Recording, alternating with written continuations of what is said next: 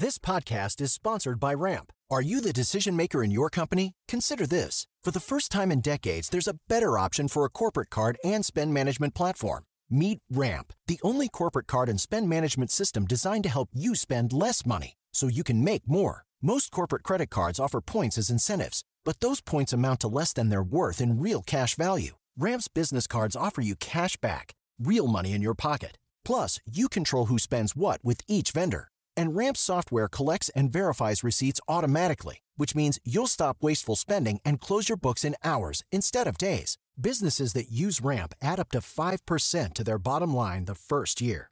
If you're a decision maker, adding Ramp could be one of the best decisions you've ever made.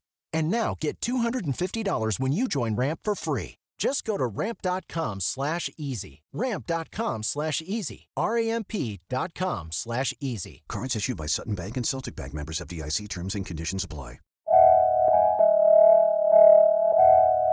This is A Word, a podcast from Slate. I'm your host, Jason Johnson.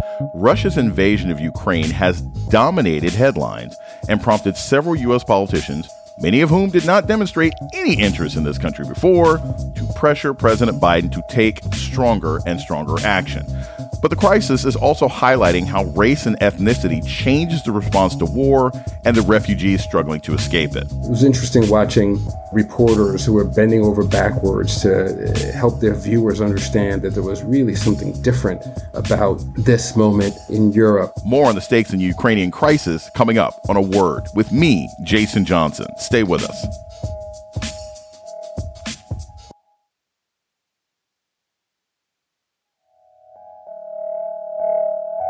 Welcome to A Word, a podcast about race and politics and everything else. I'm your host, Jason Johnson. It has been more than a generation since most Americans viewed Russia as an existential threat. But since Russian President Vladimir Putin launched an invasion of neighboring Ukraine, the U.S. and much of Europe has seen Cold War era tensions and fears of global war come roaring back.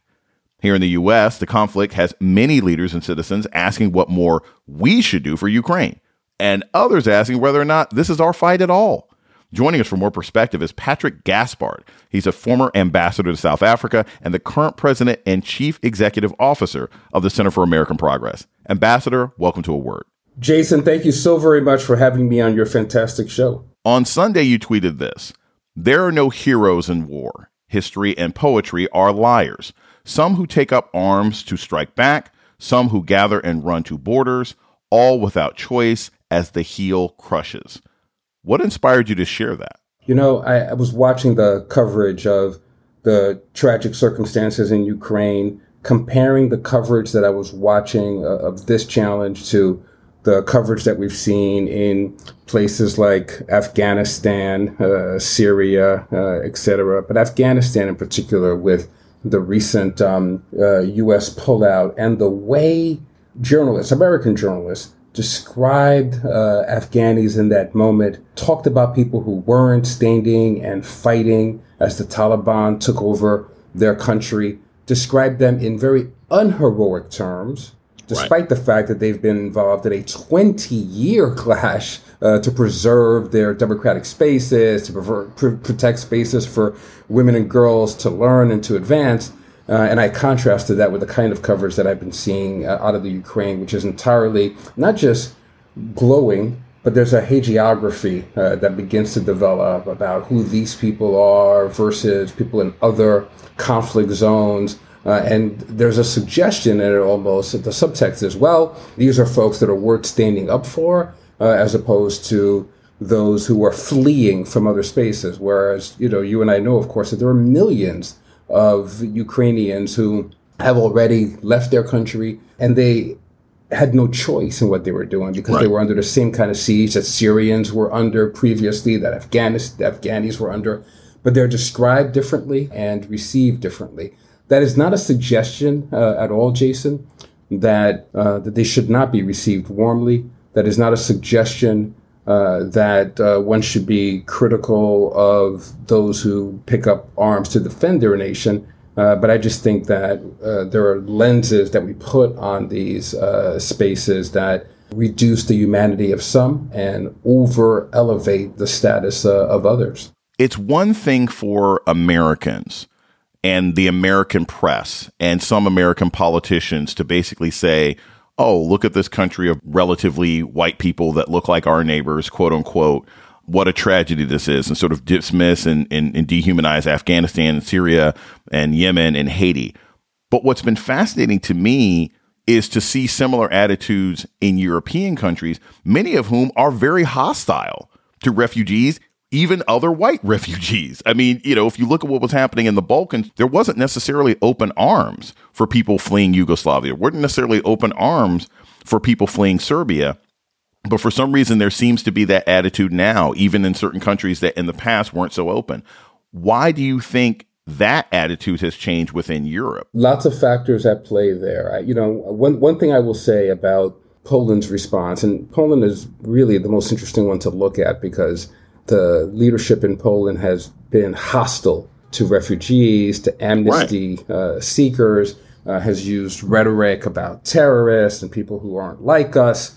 You know, there are definitely cultural bonds between Ukrainians and the Polish that's you know altogether different uh, than the relationships that they have with with others uh, in in, uh, in, in Europe. And of course, there's uh, the response to hostility that's not civil war, but is the uh, antagonism of a superpower like Russia against a much smaller state. Uh, and clearly, if you look at Poland in particular and Hungary, long history of Soviet uh, hostilities, Russian uh, antagonism, that one can appreciate why they would respond differently to uh, refugees who were fleeing the might of the Russian state. That being said, Jason, really interesting to listen keenly and closely to the rhetoric from leaders like Viktor Orban uh, in Hungary or Kaczynski in Poland, who go out of their way to say things like, well, these are not like the refugees we've seen before. These are educated right. people. These are people who are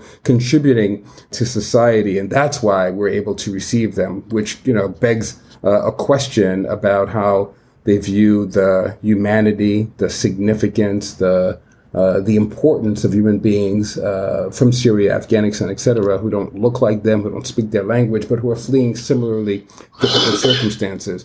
Uh, I think it's very interesting to listen to the rhetoric uh, in the U.S. Uh, from our Congress, uh, from our media. To go back to the question of who's who, who is heroic and who is not, Jason you know, I appreciate the reception that uh, the leader of Ukraine, Zelensky, has received from uh, our Congress. Uh, it is right and good that we rally to the support of Ukrainians, but that stands in certainly stark contrast to the treatment of others. You mentioned uh, Haitians before. wasn't that many months ago that I found myself uh, at the border of uh, at the Del Rio border in Texas where, mm-hmm. of course, we saw uh, Haitian migrants uh, and amnesty seekers being uh, receiving the most horrific uh, reception from our border patrol, who were on mm-hmm. horses, who were lashing uh, out on them with the reins of those horses. We saw COVID being used by this country uh, as a way to deny legitimate uh, amnesty processes to, to those who are fleeing dire, dire circumstances in Haiti, where a president has been assassinated, where there's a political mafia state, uh, violence uh, in the streets uh, that make even our uh, embassy staffers uh, feel unsafe and need to be protected. So, real contrast in how we talk about these spaces and our own sphere of influence here and how we receive these folk. We're going to take a short break and we come back. More on Ukraine. This is a word with Jason Johnson. Stay tuned. This is Jason Johnson, host of A Word, Slate's podcast about race and politics and everything else. I want to take a moment to welcome our new listeners. If you've discovered a word and like what you hear, please subscribe, rate, and review wherever you listen to podcasts. And let us know what you think by writing us at a word at slate.com. Thank you.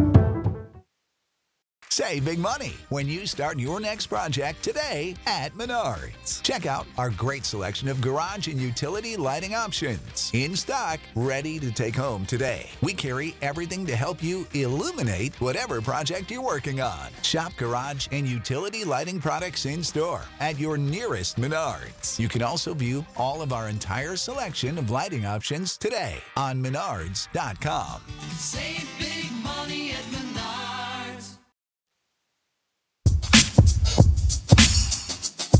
You're listening to A Word with Jason Johnson. Today we're talking with Patrick Gaspard of the Center for American Progress about Ukraine. We have these stories about African students not being able to flee and they're being stopped at the border or they get out of Ukraine and they go to Poland or they try to go to Slovakia, they try to go to these other countries and they're told you can't come in. Is this something that the United States is trying to address as we consider sending more arms to the Ukraine? Is this something that European countries are trying to address, or has the sort of mistreatment of black refugees during this crisis been overlooked in favor of, you know, praise of the, the bravery of the Ukrainian people? I'd say this. I, I, I think that um, uh, it's been clearly expressed by Secretary of State Antony Blinken, by Vice President Kamala Harris, by uh, our NSC, by our United Nations representative, Linda Thomas Greenfield, clear expressions of concern uh, and support for those who are studying, who are working in the Ukraine, who are from the global south, uh, and the images that we've seen of how they're being being treated. So expressions of concerns, questions have been asked about uh, that treatment, uh, and there have been attempts made to extend support to those fleeing students and those fleeing workers. Uh, so that is definitely the case. Though I will say, Jason, that uh, the United States, as a consequence of decisions that were made by the Trump uh, administration, uh, really currently is receiving abysmally low numbers of political refugees into the U.S. And there's a stark contrast to the numbers that are being received uh, and tr- uh, transmitted through Europe now. Uh, our refugee system, our amnesty system was completely upended by the Trump administration, uh, and it's taking some time to really put it back uh, together again. I'm going to pull back a little further on your question about the U.S. response, Jason, just to point out that I think that the the kind of all of agency response that we've seen from the Biden administration is absolutely uh, commendable and stands in stark contrast to the the bromance uh, that we saw between uh, Donald Trump uh, and President Putin.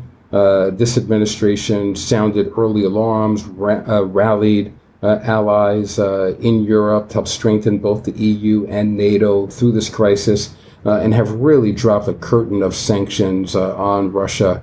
the likes of which we have not seen before. and in a very short time, they managed to isolate Putin and turn Russia into a pariah state. Uh, and that needs to be contrasted uh, by your listeners, Jason, uh, to the kind of uh, applause that we've seen in some conservative circles, uh, certainly on Fox News. and from those who continue to prop up Donald Trump, contrast that with how they have celebrated Vladimir Putin, uh, they have lifted up what they consider to be his strength versus the weaknesses of Democratic leaders uh, in this country. Uh, and everyone should recall, of course, that Trump's campaign guru was Paul Manafort, a man who worked right. for the pro Russian president of Ukraine uh, and altered the platform of the Republican National Convention in order to support, in order to deny uh, security support to the Ukraine uh, and that Donald Trump's very impeachment uh, was about mm-hmm. how he denied uh, support to Zelensky in an attempt uh, to compel him to use his very offices to support Trump's campaign against Joe Biden. We cannot forget that ever uh, in how we think about the current U.S. response uh, versus what the likely response would have been for Trump, even as you and I unpack the important questions of refugee status uh, and the distinctions that are being made uh, between Ukrainians uh, fleeing warfare and those from the global south who have been treated radically differently. I want to go back to this idea of how the last, I guess, three administrations have dealt with Ukraine. When you were in the Obama administration, uh, you were there in the 2014 sort of revolution where the pro Russian leadership was removed from Ukraine. You were also there when the Russians invaded and sort of advanced and took hold of the Crimea.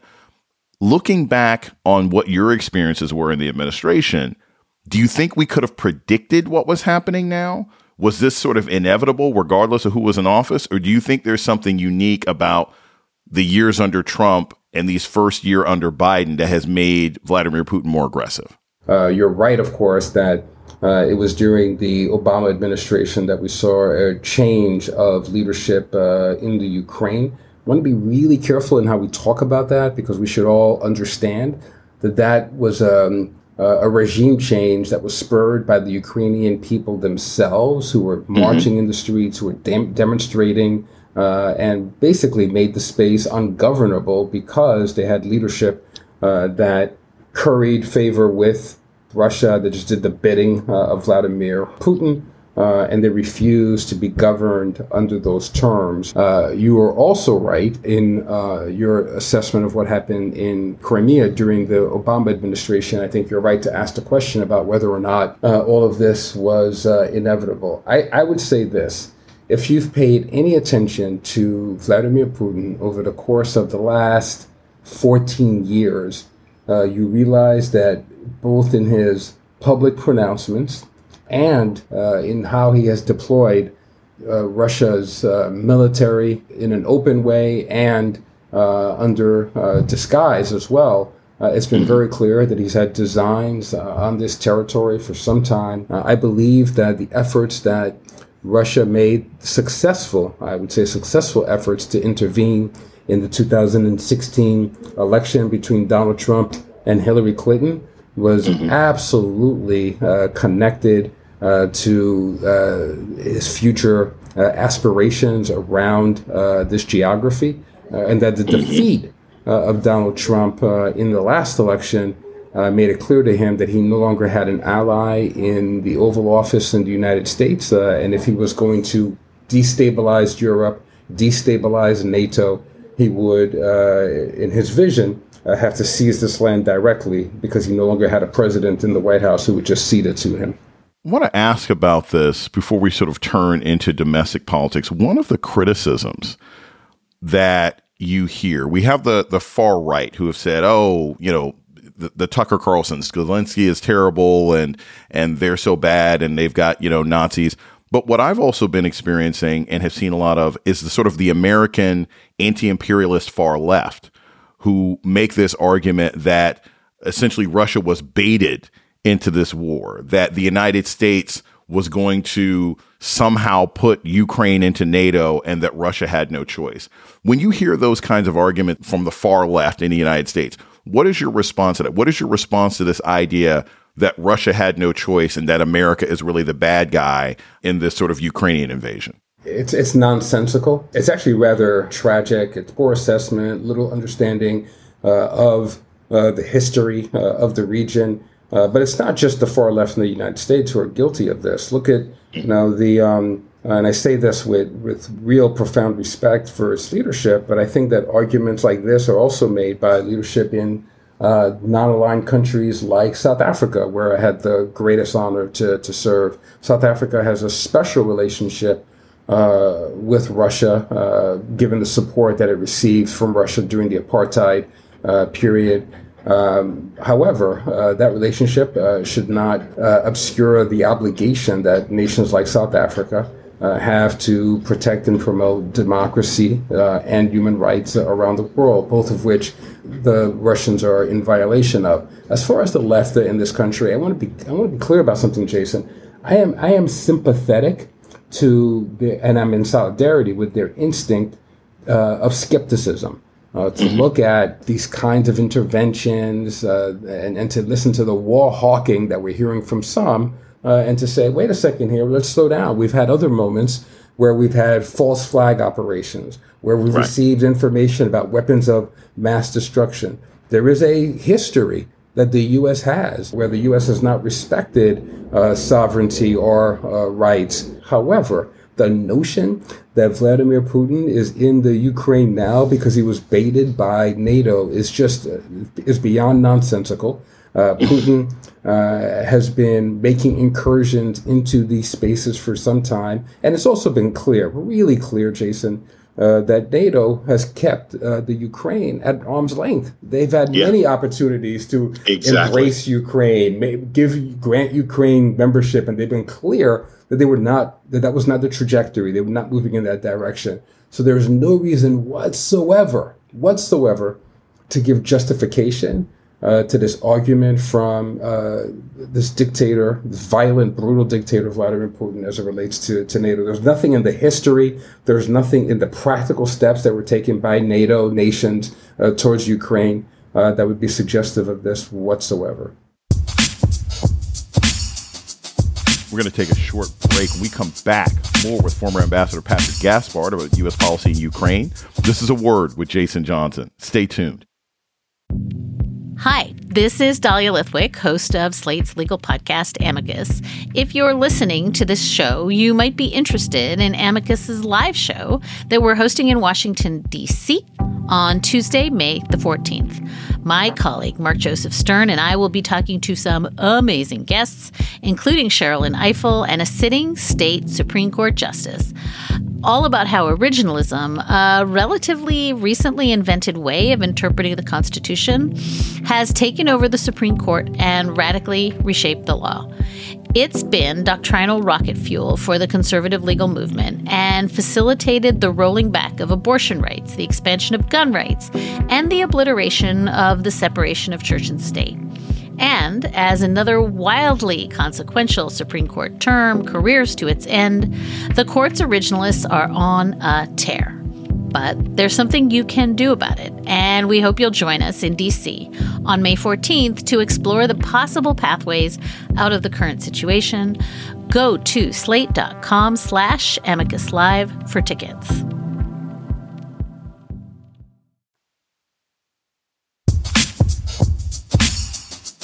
You're listening to A Word with Jason Johnson. Today we're talking with Ambassador Patrick Gaspard about the crisis in Ukraine.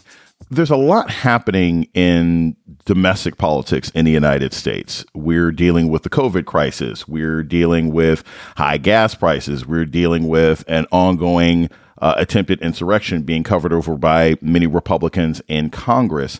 And this current crisis in Ukraine is putting pressure on Democratic leadership. Um, after the multi billion dollar COVID package failed in Congress um, a couple weeks ago, Speaker Nancy Pelosi had this exchange with reporter Jake Sherman at a press conference. I just want to dig into that a little bit more on the COVID relief. This will be your third time. My third pa- time. What? Ask about COVID relief? Yeah.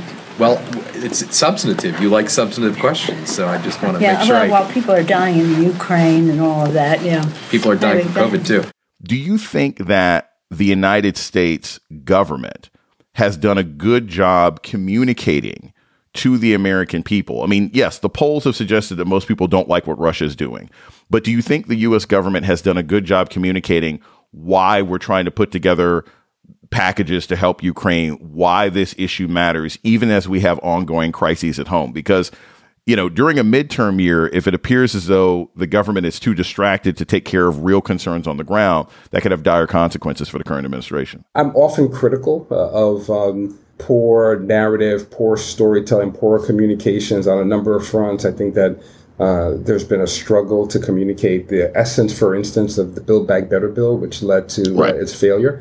But I'm going to give the Biden administration lots of credit here, Jason. I think if you look at the uh, the support that this administration uh, is receiving from uh, not just Democrats, but from independents, from Republicans as well, for the defense of democracy, defense of the people of Ukraine. There's overwhelming uh, support, and that comes out of the president kind of freezing us all in the moment, hitting the pause button on all of the other crises that that all of us are dealing with uh, in our lives, uh, and, and and helping us to kind of pull up to the fireside uh, and to give us some context for what is occurring in the Ukraine, why it is uh, in keeping with the frame that he has laid up uh, from his campaign to now about autocracy versus democracy, why that has direct implications for our future uh, here in the U.S. He's connected this very clearly uh, to the kind of dependencies that we have on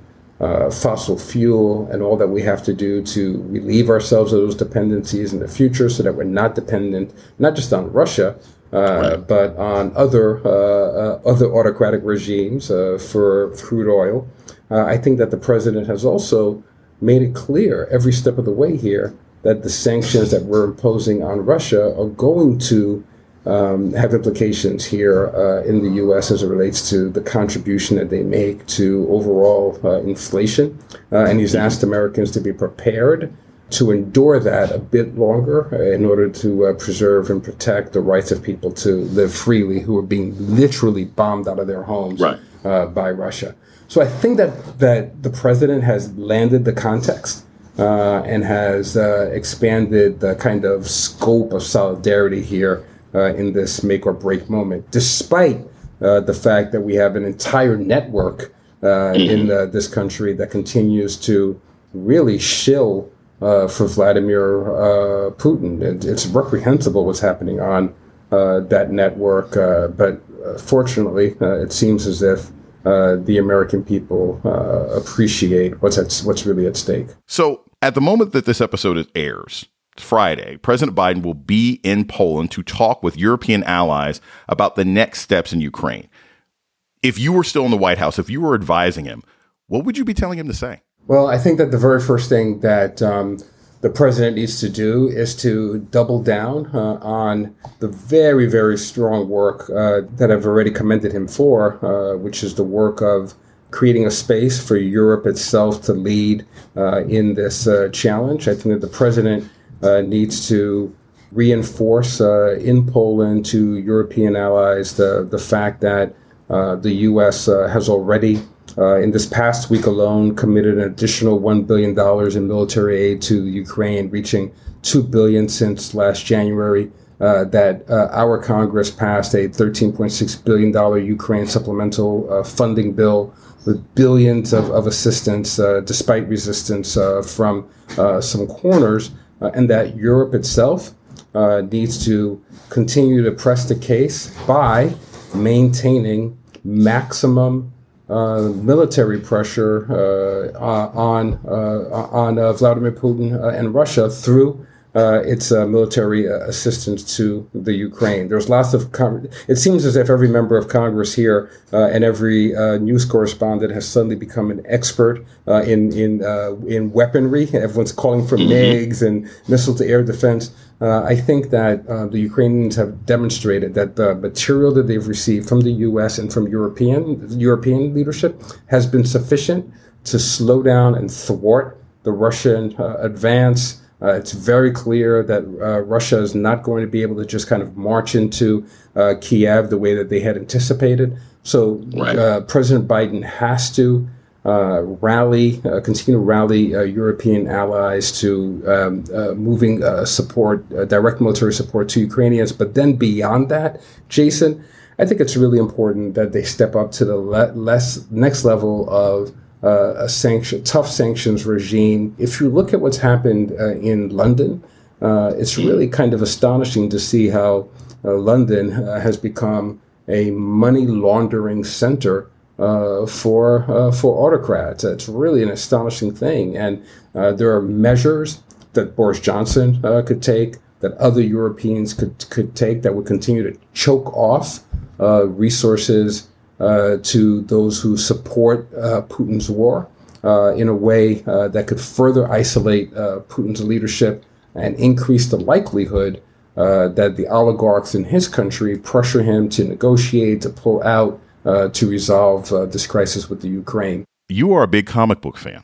When we look at the Ukrainian crisis in the fairest, most comic booky way possible, are there clear good guys and bad guys? Are there heroes and supervillains in this conflict that we could all understand? You know, the the good guys and gals are the people who, through with without any provocation whatsoever, uh, have had their lives upended by the Russian state and by Vladimir Putin's ambitions. We have innocent, innocent men, women, children who went to bed one night with the same kinds of dreams and ambitions that you and I have for our families, for our communities, for uh, our children, uh, and woke up uh, to a nightmare where their homes no longer existed, uh, where they had no access to fundamentals, electricity, running water, the ability to feed uh, their families, and instead had to gather up all of whatever they could of their worldly possessions and of their families uh, and either flee to borders, and in some cases, not just flee to borders, but to abandon their families and return uh, to take up arms uh, against those who unprovoked, unprovoked, have violated uh, norms uh, uh, and, and, and basic standards of humanity. those are the good guys and gals of this uh, comic book story, if you will, uh, Jason, uh, and those who rally to their defense, uh, rally uh, to the notion uh, that one should not be able to violate sovereignty like this, shouldn't be able to violate um, democ- democratic spaces in this in this violent way. Um, you know, those are those are some of the good guys and gals as well. And the villain clearly here is Vladimir Putin and those uh, who support uh, Vladimir Putin's um, violence, his uh, his excursion into the Ukraine, his grand designs uh, for the world, uh, and those who uh, every day lift up illiberal autocratic practice as if that should be the norm for all of us. Patrick Gaspard is the former U.S. ambassador to South Africa and the president and CEO of the Center for American Progress. Thank you so much for joining me today on A Word. Thank you, my brother. Appreciate you. And that's a word for this week. The show's email is a word at slate.com. This episode was produced by Jasmine Ellis. Alicia Montgomery is the executive producer of podcasts at Slate. June Thomas is senior managing producer of the Slate Podcast Network. Our theme music was produced by Don Will. I'm Jason Johnson. Tune in next week for Word.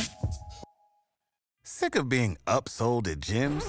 My guy, you're currently a base member. For $90 more, I can upgrade you to our Shred membership. For $130 more, you'll be a Swole member. And for just $300 more, you'll reach Sweat Platinum. At Planet Fitness, you'll get energy without the upsell. Never pushy, always free fitness training and equipment for every workout. It's fitness that fits your budget. Join Planet Fitness for just $1 down and $10 a month. Cancel anytime. Deal ends Friday, May 10th. See Home Club for details.